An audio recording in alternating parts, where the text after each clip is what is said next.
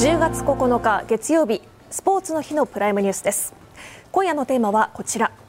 最新の戦況情勢、ロシア軍ウクライナ軍への武器供与です。その前に反町さん、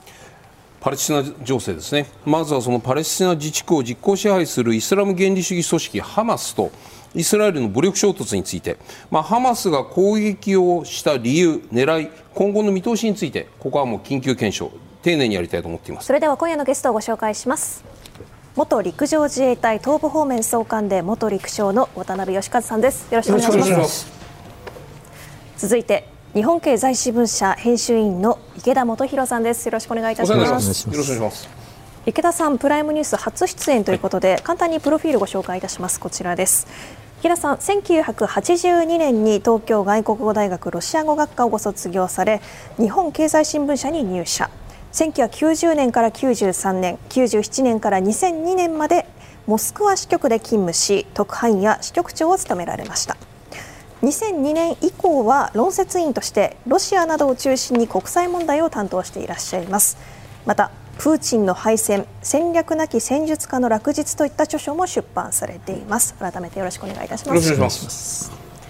そして中東情勢にお詳しい軍事ジャーナリストの黒井文太郎さんです。よろしくお願いします。よろしくお願いします。そしてオーストラリアキャンベラからリモートでのご出演です、はい、筑波大学教授の東野篤子さんです。よろしくお願いします。よろしくお願いします。よろしくお願いします。イスラエルとパレスチナのイスラム組織ハマスとの間で始まった大規模な戦闘の概要を見ていきます。7日、このハマスがイスラエルにおよそ2200発のロケット弾攻撃を行いました。イスラエル側には戦闘員が侵入し、兵士や市民数十人を人質に取っているとされています。また、イスラエル側、報復としてこのガザ地区を空爆をし、双方の死者、こちら今日のお昼時点ということで1100人超えと書いてありますが、1200人となっている状況です。まず黒井さんに伺っていきます。このハマスがイスラエルを空爆したこの、なぜ今なのか、何の狙いがあってなのか。政治的に言うとハマスはちょっと今追い詰められている状況がありまして、2つ大きな状況があるんですけれども、そのイスラエルとそのサウジアラビアの正常化交渉というのがアメリカ仲介に進んでいて、サウジアラビアはもともとはそういったパレスチナの大義というのを支持してたんですけれども、3年前にいくつかのアラブの国がそのイスラエルと国交正常化したんですね、でその時の仲介をしてるんですよ、サウジが。なので、いずれ、そろそろそういった正常化するということは、ハマスとしては、見せられるというような、可能性が出てきたということでの焦り、それからですね、あと今年の7月にガザで反ハマスデモというのが結構大きなのがありまして、そのガザの中というのはハマスというのは結構、住民にとっては怖い存在でもあるんですね、なのでこういったデモって非常に珍しいことなので、そういった焦りもあったのかなというのが、政治的なタイミングとしてはそういうものはあります。ただ、そのハマスというのはもともとそういったそのイスラエルと戦うということを、存在意義としている組織なので、これまでもそういったそのロケット砲とかものができたらですね、常に根気してたんですね、で、2年前にかなり大きなやり取り交戦があったんですけれども、その後は今回数千発のロケットを作ることができる、準備ができたと。で、おそらく今回かなりそれなりの重機、大きな兵器を運べるだけの広いトンネルをおそらく各地に建設したと思うんですけれども、そういった準備ができたから、やったということもあります。両方あります。イスラエルとサウジアラビアが仲良くなるとハマスはどうして焦るのか、ここはどういうことなんですか。ハマスはですね、そういったアラブ、諸国の、いわゆるそのイスラム系の、財団とかそういうところから、寄付をもらってるわけですね、で一番やはりそういったのが大きいのがサウジアラビア、やっぱりサウジアラビアがそういったイスラエル側に今サウジアラビアとしてはですね、今ですね、よりハイテク産業を中心に、産業を少しそういった石油頼みじゃないふうにいきたいということで、イスラエルと、関係を深めている関係があるので、そういった動きがあればですね、ハマスのような組織はですね、今イランから結構支援は受けてるんですけれども、もういわゆるそれ以外の湾岸、お金持ち多いですから、そういったところからの支援というのがなくなっていく、あと、サウジアラビアは、いわゆるそのスンニ派社会のリーダーですから、自分たちが見捨てられていくんではないないかということですね。で、彼はバックにイランがいますけれども、イランがもう非常にそういったものに反対してますんで、今回のものはイランにとってもハマスの行動というのは利益になる行動ですね。そうするとハマスの今回のその最初に仕掛けたハマス側のその武力攻撃2000発とか3000発とか言われてますけれども、それはじゃあハマス自前で整えられる武力なのか、それはどこが支援したのかと、ここはどういうふうにご覧になっていますか。はい、ハマス、ガザの中に、ガザ地区の中に地下の工場結構ありますんで、自前でも相当数作る能力はあります。ただそれが全部かというと、またそういったその材料とかですね、技術といったものはですね、イランの革命防衛隊という組織があるんですけれども、そこでそういったハマスとかシリアとかイラクとか、あとイエメンとかの自分たちの息のかかった組織を使って破壊工作をする専門のクドス部隊っていうのがあるんですけど、クドスとかいう部隊になって、何年か前そこの司令官がトランプ政権に攻撃されて爆殺されて大きな問題になったのをちょっと覚えてると思うんですけれども、そのクドス部隊というものがハマスのバックにいて、彼らが支援してますね。そのじゃあ今言われたイエメンとかイランとかという国々はサウジアラビアとイスラエルがくっつくことを嫌がっているんですね。イランはもう今ものすごい反対しているわけですね。それは別にそのイランにしてみたらサウジとイスラエルがくっつくことによってイランはどういう危機感を彼らは募らせることになる。これだんだん玉突きみたいで分からなくなってくるんですよ。そこの部分だけ教えてください。要はイランはですね、イスラエルを天敵と見なしていて、地上から消滅しようということを言ってるわけですね。でそれに対して他のアラビアの国がそちら側につくということは、イランに対する包囲網になるということですね。ですからイランとしてはとにかく反対ということになります。今のお話が要するに国際情勢的な中東ないしはその周辺国との向き合いにおけるその国際情勢でいうと、もう一つ言われた7月にパレスチナ自治区内であった反ハマスデモ、これはハマスっていうのはその単なる武装集団だけではなくて政治集団としても機能して議席も持っている政党の一部みたいになってますよね。議席の部分っていうのは、いわゆる自治政府とは完全に敵対しちゃったので、それはもうあんまり意味がないんですけれども、要はガザ地区といわれるところを制圧して支配しているところですね。であとちっちゃなパレスチナ聖戦とかイスラム聖戦とか組織もあるんですけれども、ハマスがいわゆるその社会活動、病院とか学校とか、いわ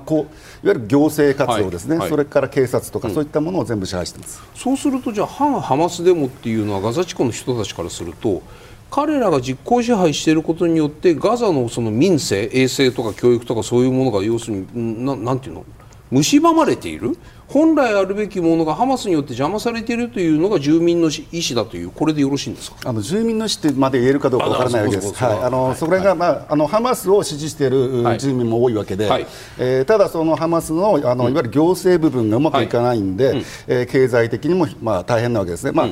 イスラエルがその封鎖しているのが大きいんですけれども、それを呼んでいるのはハマスだということもありますし、ハマスの一部の幹部はちょっと贅沢したりなんかしているという批判もありますので、そういったデモが起こったということは非常に珍しいことですね。パレスチナ自治政府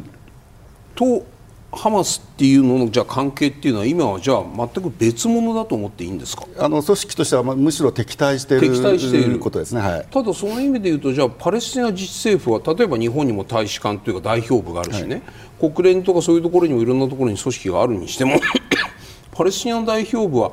ハマスがイスラエルを攻撃したことを非難するかといえば必ずしもそういう状況でもないですよね。これは対立しているはずのパレスチナ自治政府がどうしてハマスの攻撃を非難しないのか、ここはどう見たらいいんですか。パレスチナの大義として、イスラエルと戦うことはやっぱ正義なわけですね。それを表立って非難ということはできない。いわゆるその暴発のした部分に関しては、やらなければよかったなってみんな思ってるとは思うんです。PA 側ですね。ただ表立ってイスラエル批判はまず持っていくっていうのがもうパレスチナの流儀といいますか、それは大義がありますので。なるほど。それはじゃあ仕掛けたハマス側に非があるかどうかということよりもイスラエルを攻撃することのなんか言葉あるけど絶対的な善がそこにあるわけだから、それについては異論を差し挟む余地はないという、こういうふうに見ているんですね。様子を見ているところはあると思うんですけれども、とりあえずイスラエルとパレスチナ人が衝突したという、ハマスもパレスチナ人の中ですから、それに対してイスラエル側に立つということは、パレスチナ自治政府でもちょっとないですね。で、他の国もそうです。今、サウジアラビアとか他の国は関係改善を進めてましたけれども、イスラエルがパレスチナ人と戦うということに関して、やはりアラブの国もですね、イスラエル側には立てないという状況になります。イスラエルの国連大使は、これはイスラエルにとっての 9-11 だと、要するに国際貿易センタービル破壊のあれに似てるんだと、で一方、パレスチナの国連大使は我々の自決権を実現することが平和と安全への唯一の道だと。確かにさっき言われたみたいに、今回のハマスのイスラエルへの攻撃の是非を述べるところではなくて、こういう言い方をしている部分、この両方の双方の言い分、どうご覧になりますか。イスラエル側はやはり今まで、例えばバス停で自爆テロとか、あるいは中からミサイル、ロケット砲をバンバン撃たれて、それをアイアンドームで撃ち落としているということは、常にやってきてるんですね。やってきてるんですが、自国が今制圧している、領土、イスラエル側から言えば領土の部分に侵入されて、一般の、村落が、集落が攻撃されるというのは初めてのケースなんですね。そこまでやれるで、やはりそれで、今700人とか言われてますけれども、殺害されるというのは、いわゆる周りの国との戦争は別にしてですね、イスラエルにとってやっぱ初めてのケースですから、自分たちが攻撃を受けたというそういった感情は非常に大きいということで、もちろんネタニヤフ政権もそうなんですけれども、イスラエルのやはり、国民意思としてですね、やはり反撃せよということで、一気に野党なんかも加わって強国一致内閣作りできましたし、あれだけ追われてたイスラエルの中では追われてましたけれども、対ハマスに関してはもう一致してた強硬策で動いていくということですね。で、パレスチナ自治政府に関してはですね、やはり一番やっぱり元になっているのは、彼らの側から見れば一番元になっているのは、イスラエルがそういった封鎖をしたりですね、いわゆるひどいことをやってきてるんで、そちらを直してくれということを言うわけですね。最後、この死者が双方で1000人超えていて、ハマス側がイスラエル人の人質を持っている数十人という話から200人というところまでいろいろ幅があって、何人抑えているのかわからないんですけれども、人質も抑えた上での今後の停戦に向けた動き、その3、4日で終わるような話かどうか、ないしは数ヶ月もかかりそうなのか、どうご覧になりますか。これは長期にわたると思うんですね。これだけやられて、先ほどのね、イスラエル側の国連大使のもありますように、イスラエル側というのはもうとにかくハマスをほっといたらこういうことをやるんだということで、危険視今、みんなしてるわけですね。全く信用してないので、そういう意味でおそらく最終的には地上作戦までやってで、ハマスをある程度徹底的に倒すというところまで、おそらく国民としてはやる方向ですね。ただ、そこに人質との交渉、奪還作戦というのがどういうふうに絡んでくるかという局面、これはちょっと、ネタニヤフ政権がそういった状況を見ながら決めることなんで、はっきり分からないですけれども、ただ、そのガザ地区に対するプレッシャーというものは、おそらく長期にわたって、今回、ある程度叩いて、すぐ引き上げるというようなことで終わる空気では今ないと思います。ごめんなさい、ガザ地区に武力部隊、軍をそのまま進めていくという、こういう意味でおっしゃってます。可能性は高いと思うんですね。そうされないために人質取ってるわけですよね。そうですね、どうなるんですか。ですから、その途中で、交渉に入って、捕虜交換のような形に行く可能性は高いんですけれども、イスラエル側としてはそれで終わりっていうふうにはおそらくなかなかいかないですから、かなりもう彼らは本当に単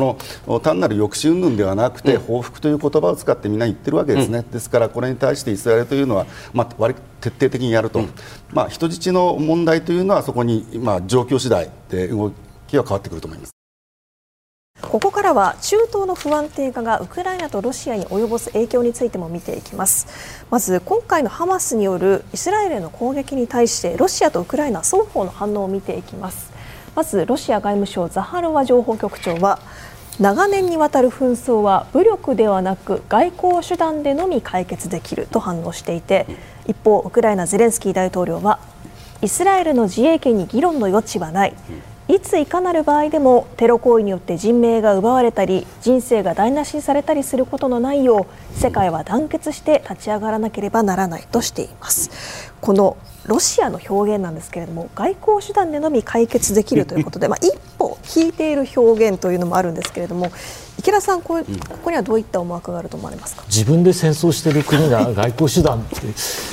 ちょっと変な話なんですけれども、結局あれですよね、ロシアはソ連時代はともかく今はイスラエルとも良好な関係を維持してますし、一方でハマスですが後ろ盾にイランがいると、はい、でイランはこのウクライナ戦争で、かなりのロシアがですね、ドローンを調達していると。はいということで、無視できない存在である、どっちも大事にしなきゃいけない、そういうこともあって、控えめな態度を取っているということですね。で、外交解決ということを言ってますけど、ロシアにはもともとこの仲介する力も多分ないと思います。で、むしろですね、ロシアがこの事態を受けてどう動くかって考えたときに、やっぱり相当その情報戦として利用するんじゃないかと思うんですね。それは、ウクライナに今まで、欧米の関心が向いてたところが、そうこうしている間にこの中東で大問題が起きたじゃないかと、欧米諸国はですね、もういわゆるウクライナに関心を持つよりこの中東の問題にね、もっと関心を持った方がいいんじゃないかと、いうふうに、情報戦の一環として使っていくと思われるんですね。そういうことによってウクライナへの関心を薄め、ひいては、長期的に欧米のウクライナに対するその支援を減らし、ロシアにとって有利な状況に持っていこうと、そういうふうに考えているのではないかと思います。東野さん、イスラエルの自衛権に議論の余地はないと、いついかなる場合でもテロ行為によって人生が台無しにされたりすることのないよ、ここのゼレンスキー大統領の発言、これをどのように我々解釈したらいいですか？本件の勃発以降ですね、ウクライナは徹底的にイスラエルに寄り添う姿勢を見せているんですね。でそれはいくつか理由があるわけですけれども、ウクライナとしてはもうこの戦争始まってからずっとイスラエルに、ロシアに制裁もかけてほしいし、ウクライナに支援もしてほしいということを言っていたんですけれども、イスラエル側は全くそれは意に介さなかったわけですね。イスラエルは常にロシアとウクライナを天秤にかけながらですね、どっちつかずの態度を取ってきたんですけれども、ウクライナとしては今回は非常に、チャンスだと、好機だというふうに見ているんだと思うんです。ウクライナは常にロシアのことをテロ国家と言ってきました。で、今回のそのハマスの事案はですね、イスラエルがテロ攻撃をハマスから受けたのだという言い方をウクライナはしていて、イスラエルもウクライナもともにテロの被害に遭っている国なんだと。いう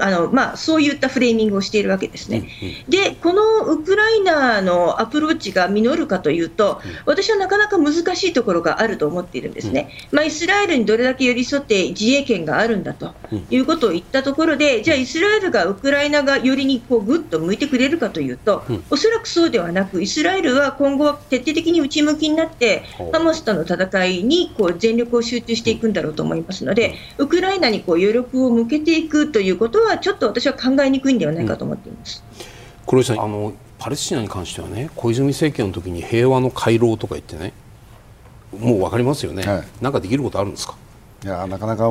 難しいと思いますね。手出さない方がいい。出せないし出さない。手というか、口は出した方がもちろん双方に対してですね、自制するように言った方がいいとは思うんですけれども、日本はとにかく過去も今回もイスラエル支持、G7 みんな出している中で日本だけ出さないんですけど、日本外交って前からそうで、どっかとどっかがぶつかった時には自分はそこに入らないというやり方をしています。では黒井さんのご出演ここまでとなります。ありがとうございました。ありがとうございました。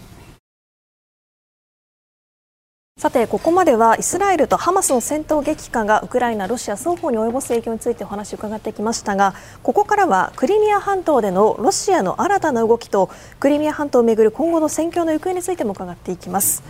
まず2014年以降ロシアが占領しているクリミア半島では、先月から今月にかけてこのようにウクライナ軍による大規模な攻撃が続いています。まず先月13日、造船所を砲撃し、大型の揚陸艦と潜水艦が損傷するなど、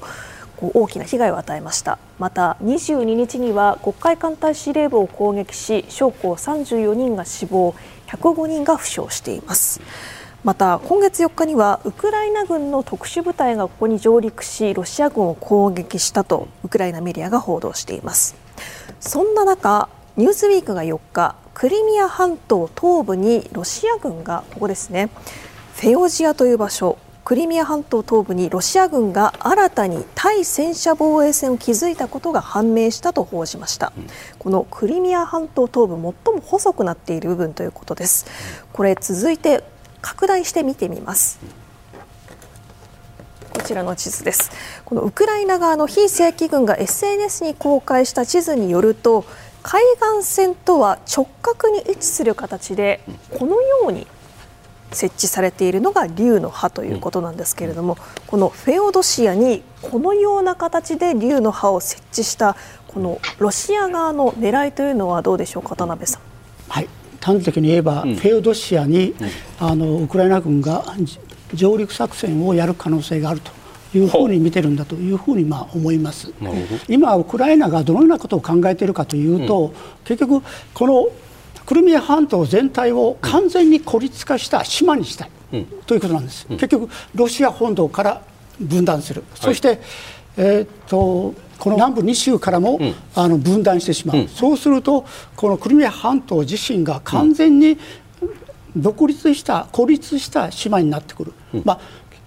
結局これは何かというと、最終的にはウクライナ軍はこの半島を全部奪還したい、これがもう必須の目標として掲げているんだと思います。そしてこのクリミア半島を孤立化してしまうとさらなる効果があって、それは南部2州の今ウクライナ軍がこのピンクのところですね、州作戦正面で攻撃していますけれども、その実はこの南部2州の削減地、例えば補給とか整備とか、そういうものの削減地になっているのが実はクリミア半島なんですね。クリミア半島を完全に孤立化してしまうと、この南部2州の作戦もこれからどんどん縮小していかざるを得ない、そういうことで今こういう作戦というのをダイナミックにやっているんだということなんですね。池田さんね、この竜の歯って対戦車防衛戦なんですけども、この辺にこう引いてるわけですよ、普通。僕は冒頭でもご紹介しましたけれども、ウクライナは今この辺で戦ってるわけで、ウクライナがこう攻め込む、当然こう攻め込むわけです。こっちから攻め込むわけないんだから、そう攻め込むんだったらこの辺で防衛線引くのかなと思ったら、ここに防衛線を引いている。ここから伺えるロシアの防衛戦略、どうご覧になりますか。また一つはあれだと思いますね、いろんなそのウクライナ側の攻撃に備える、その戦略の一つとして、そこに一つ置いたと。じゃあクリミア半島ほぼ全部をもう席巻されるという、その前提でここに防衛線を引いているということですよね。席巻されるかもしれないという程度だと思いますけど、やっぱりウクライナ軍がかなりクリミアに今のその戦闘の中心を持ってきているので、何をやられるかわからないと、だからそれに備えようということと、先ほど渡辺さんおっしゃったようにその供給網を途絶するという意味で、やっぱり重要なのはクリミア橋、そのケルチの先のクリミア大橋ですよね。でここは去年の10月から何度か攻撃されて、一部破壊されたこともありますけれども、これを絶対に収拾しようというような狙いがあると思うんですね。その仮に渡辺さんおっしゃるように、そのフェオドシアからウクライナが攻め込んできたときに、彼らの狙いっていうのは北に上がるよりも、クリミア橋を破壊することだと思うんですね。だからそこを破壊されるとですね、いわゆる南部のその支配地域への物資供給というのもかなり厳しくなりますので、それに備えた動きということも言えるかもしれませんね。東野さん、このロシアの狙いですというのはどこにあるでしょうか。はい、フェオドシア自体にですね、このように竜の歯を作ること自体の非常に強い戦略的な目的っていうのは、私はちょっとよくわからない部分もあるんですよね。ただ、一つ言えるのは、セバストポリがこれまで数多くの攻撃をウクライナ側から受けてきた結果ですね、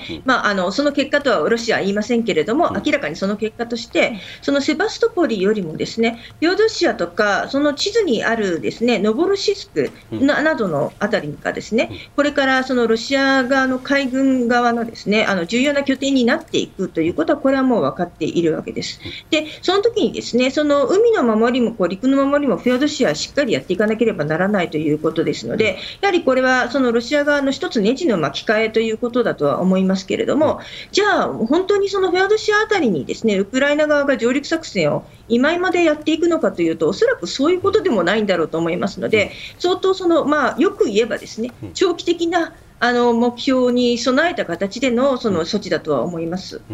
そうそう、東野さんからご覧になったときにね、はい、ウクライナのクリミアに対するこだわり、南部2州、要するにそのヘルソンとかザポリージャも取れてもいないのに、クリミアにちょこちょこ手を出すところ、手を出せば攻撃をしているという意味ですよ。ないしはじゃあそれは狙いは何で、ウクライナじゃなくてクリミア全土をね、奪還するというこの本気度、ここはどう見てるんですか。本気度はもうどんどん上がってきているんだろうと思うんですよね。ただ、それは南部2州が取れてないのに、おっしゃった通りなんですよ。南部2州が取れてないのに、クリミア直接取りに行ったところで、やはりそれはチャレンジが大きすぎるわけですね。なので、先ほど渡辺さんがおっしゃられたように、南部2州に対する攻撃を効率的にしてですね、ロシア側からの補給を断ってしまう。そして、クリミアを孤立化するための攻撃ではあると思うんですよね。ただ、それによって、そのクリミア奪還が事実上どんどん進んでしまうようなことになった。これはロシア側にとってはあってはならないことですので、今見てきたようにこのような形でクリミア自体の守りを強くしているんだろうと思いますけれども、多くの場合ウクライナ側からの攻撃はミサイル攻撃、ドローン攻撃ですので、竜の歯というのがどれほどにですね、今で効果を出すのかということは、ちょっとおそらくウクライナ側の思惑とロシア側の思惑がおそらくかみ合ってないんだろうと思います。渡辺さん、この竜の歯、この上陸作戦というと、このハの字型ではなくて、逆に上下にこれもちょっと説明します、もしもこのクリミア半島全体をウクライナが取るとしたならば、一番大きな作戦しなきゃいけないのは、この方向からの、地上からの攻撃なんですよ。それでこちら一番有名なペレコープ地峡というのがあるんですよ。ペレコープ地峡というのがあって、そこは歴史的にものすごい狭くなっているところで、ここを守っていれば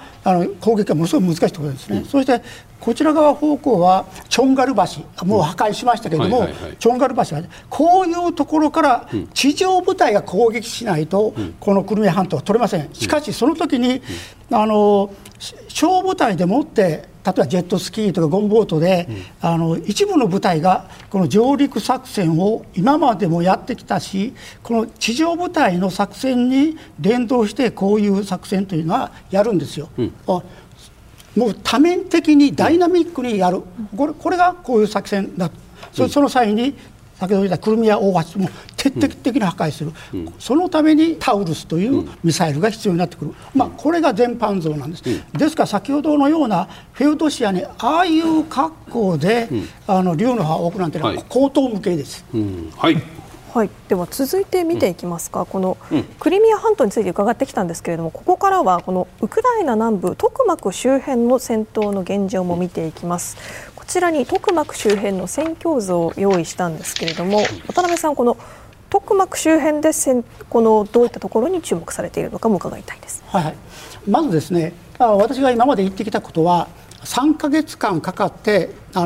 ウクライナ軍というのは第一防衛線を突破しました。私直しますよ、この第一防衛線は私から言えば第二防衛線なんです。第二防衛線は第三防衛線なんです。これがウクライナ側が言ってる。そして第一防衛線はもうすでに取ってたこのロボテネとか、ここを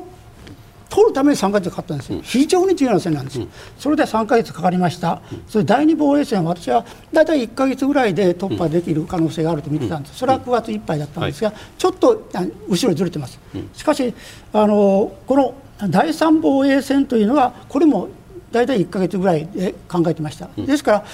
理想的には10月の末までに第3防衛線を突破するような格好でいけば非常に大万々歳の作戦であると。しかし今ウクライナ軍というのは焦ってません。焦ってなくて一番大切にしているのは何かというと、ウクライナ兵の死傷者を極限をして着実に前進をした攻撃をやるということでやってます。だから年内に例えばこの特幕を取る、これぐらいな時間軸で考えているんだろうというふうに私は思っています。年内に特幕まで行けば、もうここまで行けばですね、あとは榴弾砲も結局アゾフ海の海岸まで届くような状態になります。もう常にロシア軍の陸の回廊というものを妨害して補給が難しくなる、そういう作戦を年内にやるだろう。そしてそれでは今現在どういう状況になっているかというと、今ウクライナ軍はこのノボプロコピフカ、そしてベルボベ、そしてこの中間方向にも攻撃やってます、そしてさらに今注目すべきはコパニというところにやってます、このコパニの攻撃がなぜ必要かというと、このノボプロコピフカに対して攻撃やろうとしたら、赤の部隊がこのような格好で横からこのウクライナ軍の攻撃部隊を攻撃する、それを避けるために今まで突破口を拡大する作戦がこのコパに対する攻撃の前進をやっています。ですからこういうふうな格好でどんどん占領地域を広げていく作戦、それをやると安全にこちら側から正面からの攻撃が可能になる、こういう発想だろうというふうに思います、ただなかなか進めないでいるということですけれども、苦戦している理由は何があるんでしょうか。ですね、まず航空劣勢下にあるというのは私は一番大きいと思っています。第一線部隊の将兵たちのいろんな論文とかこう見ていると、彼らが一番困っているのは、航空機から発射される誘導爆弾、これに非常に困っています、誘導爆弾といってスフォイ34とか戦闘爆撃機からこう射撃をする、レーザー誘導である程度の精度はあって、そして例えばですね、今までロボティネにこれを取りました、取ったらすぐこの爆弾が飛んでくるんです、もう非常に困ってます、だからノープロコピフカ、北側取りました、すぐこのレーザー誘導弾が飛んでくるんです、ですから非常にこのレーダー誘導弾にいかにして生き残るかを考えながら作戦せざるを得ない、取ったら即防御陣地を作る、そういう作戦をやって、攻撃だけじゃなくて防御の準備もやらなければいけない、それで非常に遅れている。当然地雷原もありますよ。これでも空中発射ですよね。そう、空中発射です。ということは要するにウクライナ軍の防空システムをきちんと完備していないからやられる、こういう理解でいいんですか。要するにパトリオットとか地対空ミサイルシステムです。そこ例えばパトリオットであれば、160キロの射程がありますから、結局ロシア上空で例えば、スフォイ34がこの爆弾を抱えていれば、それを撃ち落とすことができるんですけれども、それを第一線にもできてタイムリーにそれをできない、結局そういうパトリオットのミサイルというのはキーウとかもうハルキウとは非常に重要な地域を守るための、対空火器としてたくさんあれば当然大戦もできればいいと思いますが、持てこれない。だから対空火器が少ない、対処できないやり方でロシア軍がこの、レーザー誘導弾を使っているから、第一線部隊非常に困っているということです。ここからウクライナへの武器支援についても伺います。ウクライナに武器の供与を続けてきたアメリカなんですが、先日つなぎ予算からウクライナのこの予算というのが削られてしまって先行きが不安視されている中なんですが、そうした中アメリカ中央軍4日発表したところによりますと、イランから移送中に押収したイラン製のおよそ110万発の弾薬をウクライナ軍に供与したと発表しました。これは 7.62 ミリ消火器用弾薬ということなんですけれども、イラン製の弾薬をウクライナに供与したこのアメリカの思惑、東野さん、そもそもこれってできるものなんですねっていうのがちょっとびっくりしたんですけれども。そうですね、パッと聞くとですね、そんなウルトラ C があるのかというふうに思われるかもしれませんけれども、アメリカ政府はこれは合法的手段って言ってるんですね。でそもそもこの弾薬はイランがイエメンのその武装勢力に対してこう送ろうとしていた、もちろん違法です。でそれを送ろうとしていたものを水際でこうアメリカが止めて押収したものであると。で国際法とかですね、関係各国と協議した結果、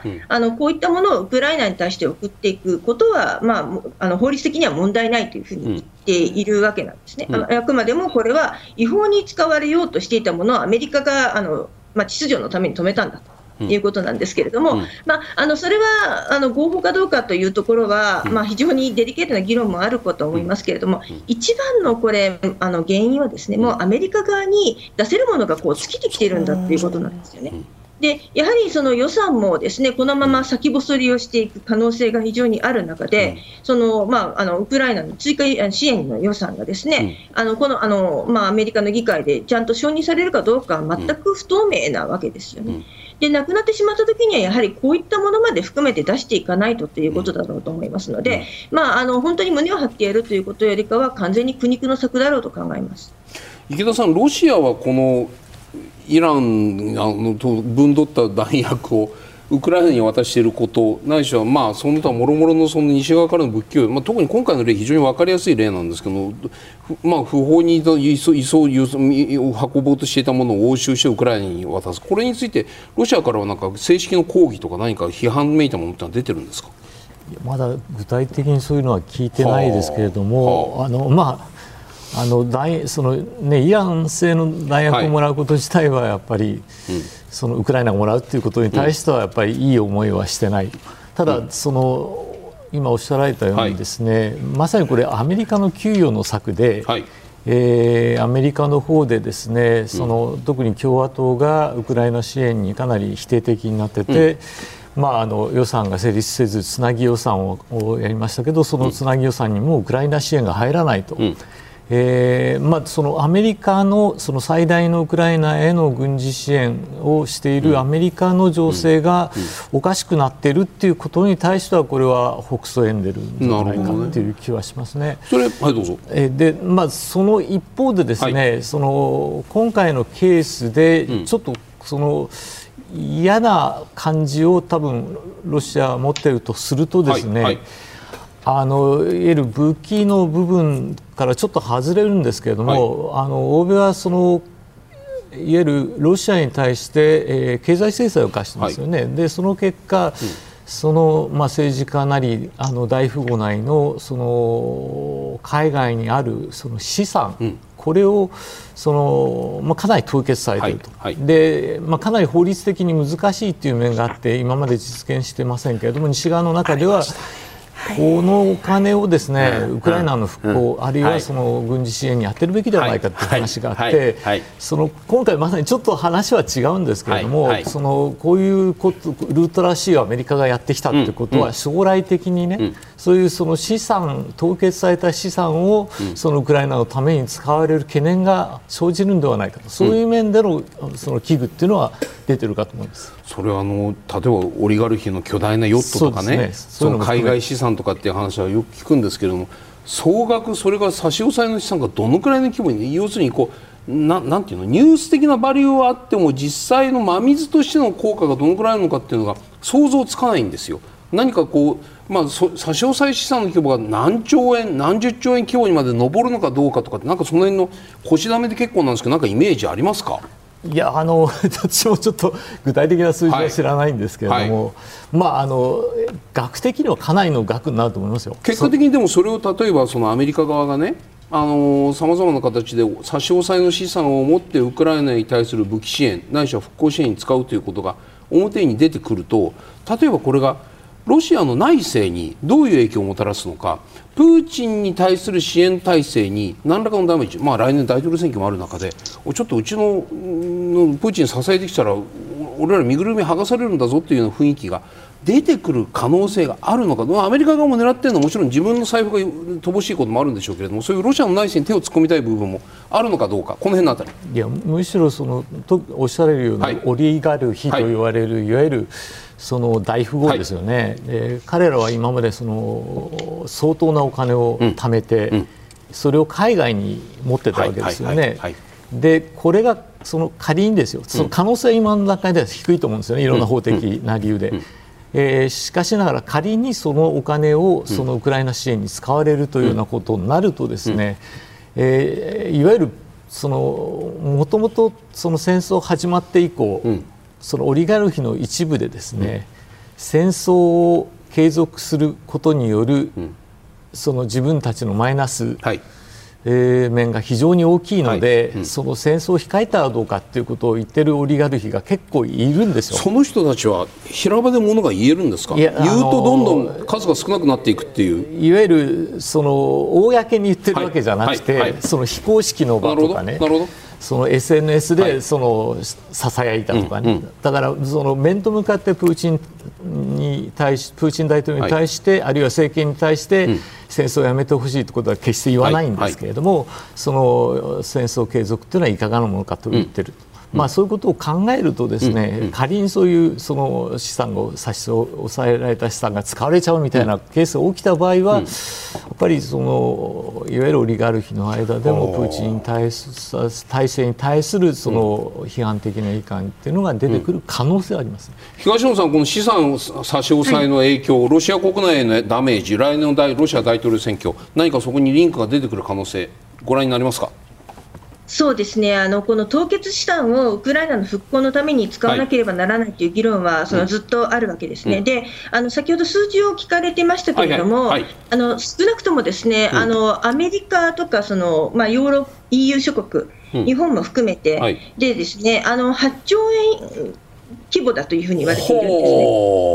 ところが、この8兆円があったところで、そんなにはその復興予算としてはその、全然足りないんですよね。ウクライナ側はもっともっと必要だというふうに言っていますし、何よりもですね、その今、私、アメリカ、EU、日本というふうに申し上げたんですけれども、全然そのロシアの資産って別のところにあるわけですよ。トルコだったり、それこそイスラエルだったり UAE だったりですね、だからその凍結された部分じゃない部分、国により多くの資産があるんだとするとですね、これ本当に砂漠 の中に水一滴みたいな感じなんですよね。なので、そんな少ない額ではあっても、使えるものはどんどん使っていこうということなんですよね。で、これ、日本でもですね、厳密な法律的な議論をしていくと、こんなのできるわけがないっていう話が非常に多いんですよね。で、私も、これが現実に移すためには、本当に時間がかかるし、大変だろうと思います。でも、考えてみていただきたいのは、じゃあ、こんなこと無理ですと。ロシアの凍結資産を復興に使わないとできませんって言ったらですね、それこそ日本の納税者のお金が、ロシアのやった侵攻の尻拭いをしなきゃいけなくなるんですよ。なので、やはりその凍結資産を何らかの形で使っていくということは、私は必要だと思っています。渡辺さん、いかがですか、凍結資産の活用について今、当然、これは使うべきだというふうに思います。何が何でも使わないと、世界に対して、これは申し開きができないというふうに、私自身は思ってるぐらいなんですよ。それでオリガルヒの凍結資産もそうですけれども、8兆円といったら、これ8兆円がまるまる例えばウクライナ軍の武器の購入で使われたのもこれ最高ですよ。今アメリカのつなぎ予算は11月17日までやってて、バイデン政権が予定してたのは 3.6 兆円予定してたんですよ。しかしそれがもう全然使えなくなっている状況なんですよね。それで大統領が使えるのが大体54億ドル、大統領権限で大体8100億円ぐらいしか使えない。8兆円使いたいですよ。いや、10倍ですよ。そうするとね、でもこの話って東野さんね、これ戦争の終わり方にもよるんですけれども、どういう形で戦争が終わろうとも、普通に考えるとロシアから賠償金を取ることっていうのはまず不可能ではないかというふうに思えるじゃないですか。その賠償金の代わりにこの差し押さえのお金、凍結したものを使えるのかどうかという、こういう話が理屈としてこれから出てくるんですかね。その辺のあたり、賠償金が取れないからというロジックがこれから出てくるのかどうか、どんなふうにご覧になってますか。賠償金とのバーターでなくても出てきているんですね。はい、例えばカナダでは、はい、もう昨年の段階からですね、その凍結資産をそのウクライナの支援金あるいは復興に使うというような、そのもうパイロット法律みたいなのができてきていますし、EU もこれ準備をしているんですね。で EU の中でもその凍結資産をこのように再利用で使っていいのかどうかっていう議論は非常に大きなものがあるんですけれども、少なくとも EU のその機関である欧州委員会は、これは絶対にやらなければ、じゃあ一体他に誰が払うんだっていうことなんですよね。で、その凍結資産を使った上で、その凍結資産を使わせるんだったらば、ロシアから賠償金を取れなくても、仕方がない部分もあるかもしれないけれども、理想はですね、この凍結資産も抑えておきながら、担保として抑えておきながらですね、ロシアにきちんと必要な額を払わせるという議論が重要だということは、まだ欧米諸国は捨ててないわけです。それはおっしゃる通り、払うわけないじゃないかって思うかもしれないですけど、払うわけないっていうのは、もちろんその議論として、当然、想定しておかなければならないと思うんですよね。じゃあ、でも払わなかったですねということで、この凍結資産をそのまま活用していくということは、十分にあり得るんだろうなというふうに思っています。ただ、やはり払わせるということを前提に議論をしなければならないということですね。はい、池田さん、この件、池田さんのロシアの感覚からいくとね、この戦争の終わりの時の終わり方いろいろあるんで、終わり方によっていろいろあると思いますよ、もちろん。でもロシアから賠償金取れると思います？賠償金の形で払うかどうかっていうのは非常に難しいんじゃないのかなという気はしますね。だから別の方法をなんか考えるってことですね。例えばロシアエネルギーたくさん持ってますから、これを例えばウクライナ向けの供給を増やすとかね、なんかそういう、お金で、負け方、勝ち方にもよりますけど、仮にロシアが大敗した場合に何らかの当然その場合体制転換というのも可能性として浮上してきますから、じゃあプーチン体制の次の体制がどういう体制になるのかにもよりますけれども、それは仮に西側が期待しているようにね、今の体制よりもかなり西側よりの政権ができたとすればですよ、そのお金の支払いまでは難しいかもしれないけど、そういう今言ったようなエネルギー供給の形である程度ウクライナを支援するとかね、そういうことは考えられると思います。ここからは来年3月に大統領選挙を控えているゼレンスキー大統領とプーチン大統領の思惑について伺っていきます。プーチン大統領の盟友とも言われているチェチェン共和国のカディロフ首長、プーチン大統領の誕生日10月7日にこのように発言をしています。大統領選に候補者としてプーチン氏1人だけが出馬するか、実施を一時キャンセルするかを提案したい、今日我が国を守れる人はプーチン氏の他にいないと。池田さん、プーチン大統領の誕生日とはいえ全面支持と取れるようなこの発言なんですが、意図はどこにあるでしょうか。一言で言えばプーチン大統領に続投してもらいたいと、今、プーチン大統領71歳ですか、10月7日で71歳になりましたけれども、来年3月に大統領選を控えてですね、今のところプーチン大統領は出馬するかどうか言ってないんですけれども、かなりの確率で出馬するだろうと。ただし、ウクライナ情勢というのがあるので、不透明要因もあると。そんな中で、カディロフさんとしては、自分の大事なプーチンさんにぜひ続投してもらいたいというアピールだと思いますね。カディロフ首長首長が言ったみたいにね、大統領選挙に候補者としてプーチン氏一人だけが出馬するのは実施を一時キャンセルと、例えば戒厳令みたいなのが敷かれて大統領選挙が先送りという意味だろうと思うんですけれども、そんな可能性、来年の大統領選挙を目前にしてそういう、いわゆる選挙が行われない可能性あると思いますか？今の段階では 99%、来年の3月に通常通りの選挙が行われ、かつ複数選挙、通常の選挙で、実施され、当然プーチンは出馬し、かなりの高い支持率ですね、まあ、これ投票操作も含めてですけれども、はい、80% 前後の高い支持率でプーチン大統領が当選するというシナリオが、多分 90%、そうすると特別軍事作戦侵攻でも特別軍事作戦であるというこのいわゆるロシア国民ないしはロシア系住民を守るためからどうのこうのというこの例の理屈をまた展開して、それが数字的に言うとですよ、圧倒的多数のロシア人に支持されたということを国際社会にアピールする大統領選挙になる、これでもよろしいですね。そういうことですね。だから、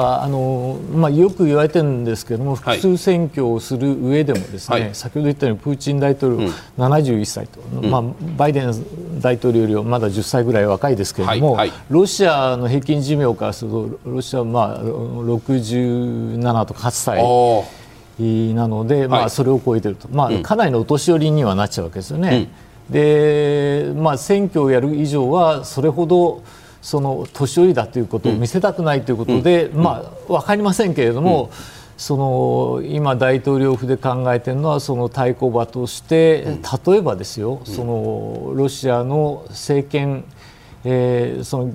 議会内で第2党でロシア共産党っていうのがあるんです、まあ、これ実際ロシアっていうのはその野党もすべて親プーチン派なんですけれども、まあ、そのうちの第2党野党第1党である、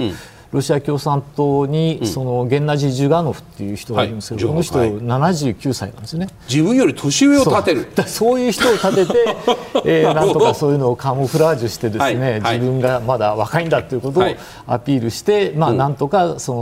の国民の支持を集めて高い支持率で当選させようというシナリオがまあ着々と進んでいるというふうに言われてます。で、まあその結果、その例えば80、まあ、やれば多分80いくと思うんですけれども、その 80% っていうのは何かというと、プーチン政権にとってはその自分が始めたウクライナ侵攻を国民の大多数が支持したと、そういうことになるんで、まあ、それを受けて国民の信任を得たウクライナ戦争に対して我々としては徹底的にやっていきますよというようなまあ、シナリオになるのが一番可能性が高いということが言えると思います。渡辺さん、なかなか絶望的な大統領選挙シナリオなんですけれども、どうご覧になりますか。はっきり言えることは、来年の3月の大統領選挙はあるだろうということ、これは確実だというふうに思いますね。そしてもう一つ確実なのは、プーチン大統領が再選されるであろうということは、これも確実だというふうに思いますね。問題は来年にゼレンスキー大統領が選挙があるかどうか、こちらの方が大きな問題だというふうに思いますね。東野さん、ゼレンスキー大統領の来年、ウクライナも来年大統領選挙、ゼレンスキー大統領のその再選戦略というか、大体選挙やるんですか、戦争、ロシアに侵略を受けている国の状況、国情で、どうご覧になりますか。選挙をやる可能性はむしろウクライナは低いと思うんですね。なので先ほど来お話ありましたように、ロシアはさまざまな手段を使ってなんとか大統領選をやり、そしてプーチン大統領を無事に再選させるということだと思いますが、ウクライナはできません。で、これは多くの政府関係者がですね、この状況で大統領選をやったときにロシアからの介入がないということはありえない、正常な選挙に絶対にならないからできないと。そして選挙場に人が集まって、投票場に人が集まったときにですね、またそこも明らかにロシアの標的になってしまうということなので、その治安面からも、ロシアからの介入からもですね、いろんな面考えるところはできないだろうということなので、私は可能性としては非常に低いだろうというふうに思いますね。ただこれは、もしやらないということが確定した場合に、ロシアからもう徹底的にこれ利用されると思います。つまり、ロシアは特別軍事作戦の真ん中でありながらですね、全く問題なく大統領選をやり、全く問題なくみんなの英雄プーチンを選出したと、ウクライナはどうだと、あまりにも腐敗しているからですね、大統領選すらまともにできずですね、ぐだぐだと今のリーダーがいるだけではないかということで、このあたかもロシアは正常な民主主義国家で、ウクライナはそうではないというような、またこれは情報戦に使われてしまうと思いますが、実際問題はできないと思います。そうすると東野さん、そのウクライナの選挙や大統領選挙やらないのであれば、やらないなりのその国際情報戦、国際世論戦をちゃんと打ち返さないと、ロシアにいいように突っ込まれてしまうんじゃないかという、ここの部分を心配されているというふうに聞こえますが、いかがですか。大変心配していますけれども、しかしですね、一定程度の情勢を見ていたらですね、ウクライナにおいて大統領選挙がきちんとできそうにないだろうということは、おそらく支援国は十分に分かっているんだろうと思うんですよね。で、その上でいかに支え続けていくかということだろうと思いますが、この件が利用されてしまうのはもうしょうがないだろうと思います。ただ、これは裏を返せばですね、ロシアにもいろんなことが言えるわけですね。この先ほどのカディロフ発言なんかは非常に面白い例だと思いますけれども、カディロフとしてはプーチン大統領に対する忠誠心を示すためにですね、このような発言を今出していただいてますけれども、していました。これはプーチン大統領に対するカディロフ氏のですね、孫を固なきその忠誠心を語っているように見えながらですね、実はひいきの引き倒しにもなっているわけですよね。なぜなら、やはりプーチン一人だけが出馬するかキャンセルするかって言ってるのは、特別軍事作戦という立て付けには合わない発言ですよね。何事もなかったかのようにウクライナで、ロシア系住民を救っている活動をしているはずなのにですね、なんでキャンセルとかですね、一人だけ出馬なのかというようなですね、大きな立て付けには合わない発言だろうと思いますけれども、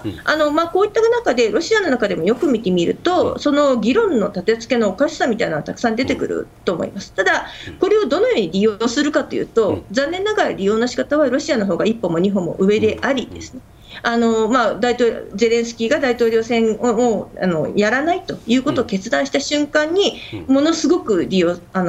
悪化するとは思います。ただ、もうこれは織り込み済みとして周りは支援していくしかないんだろうと思います。東野さんね、とは確かに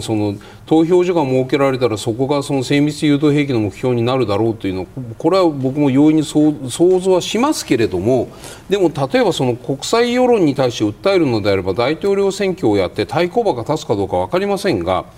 ウクライナのどこまで戦うのか、なぜ戦うのか、どういう支援を西側に求めているのかという、これまでゼレンスキー大統領言ってきたことを、それを投票すれば、それが国民の意思として数字で現れてくるっていうね、そういうものを国際社会に見せつける、そういう機会でもあるような気もするんですけど、やっぱりこれは選挙ってあまりにもリスク高いんですかね。考え方は、そういう考え方があるのはよく理解した上で、事実上私も不可能だろうと思うんですよね。なので、どちらを取るかなんですよね。その正当性を訴えるために大統領選挙という場を利用して、その時にもう生じうる、容易に想定しうる犠牲を織り込んだ上で、それをやるのか、それとも、ウクライナはこれまで立て付けとしてはですね、人命重視だから、反転攻勢でもあまりにも無茶なことはしてこなかったんだみたいなことを、実際には無茶なことをやっていますけれども、一応立て付けとしては言っている中でですね、非常にリスクの高い大統領選挙をあえて正当性とか民主主義性をアピールするためにやるのかっていう、この2つのバランスだと思います。私はウクライナの人たちは今のところは大統領選をやらずにですね、このまま非常事態を続けていくということを選択するだろうと考えています。今夜はウクライナの最新戦況と武器調達に苦慮するウクライナとロシアの現状について分析してまいりましたが、ここで皆様から今後のウクライナ情勢で注目すべきことについてご提言をいただきます。まず東野さんのご提言、こちら。東野さんのご提言、突発事態の同時進行、この心はどういう意味でしょうか。はい、書いた通りなんですけれども、今回の番組の冒頭でもやりましたように、このハマスによるイスラエル攻撃などといった事態は、やはり想定もされてなかったわけですよね。で、その中でこういった突発事項が同時並行で起きれば起きるほど、ウクライナにとっては圧倒的に不利になります。やはりロシアとしてはウクライナから他に目を向けさせるためにの好機としてこういったハマスの攻撃を使うでしょうし、それ以外にでもですね、ウクライナから関心がそれるだけでも今のウクライナとしては非常に綱渡り的に危ない状況を迎えてしまうということなんですね。こういった状況を防げないので、その防げないということを前提とした中でどのように対処していくのかが問われます。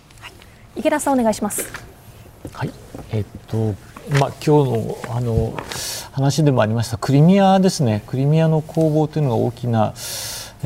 ここ半年の大きなテーマになるのかなと思います。先ほどロシアの大統領選の話が出ましたけれども。その 99% プーチンが出馬して再選されると言いましたけれども、仮に 1% 出ない可能性というのは、そのウクライナの大攻勢によってですね、クリミアで大きな敗北を喫すという、こういう場合はですね、プーチン大統領にとってクリミアっていうのはやっぱり強いロシアの象徴、今までそのクリミア奪還したっていうのが一番彼のその強みでもあるわけですね。そこにその威信に傷をつけられると大変なことになると、場合によっては大統領選のその延期もあり得るという意味で、クリミアの攻防というのが非常に大きなテーマになるのかなというふうに思います。渡辺さん、お願いします。はい。不動心という言葉を書きました。これはゼレンスキー大統領およびウクライナ国民に向けた言葉であります。もうアメリカ議会はもう大変な状況になって、つなぎ予算、もうウクライナを支援するお金がなくなるかも分かんない、いろんなことがある、英宅物を供与してくれない、タウルスを供与してくれない、いろんなことがあるけれども、自分が最初に決めたこと、持っている兵器でもって戦うんだ、この不動心、ザポリージャ正面、志向正面、この正面、徹底的に不動心で攻撃してもらいたい。以上です。はい、皆さんどうもありがとうございました。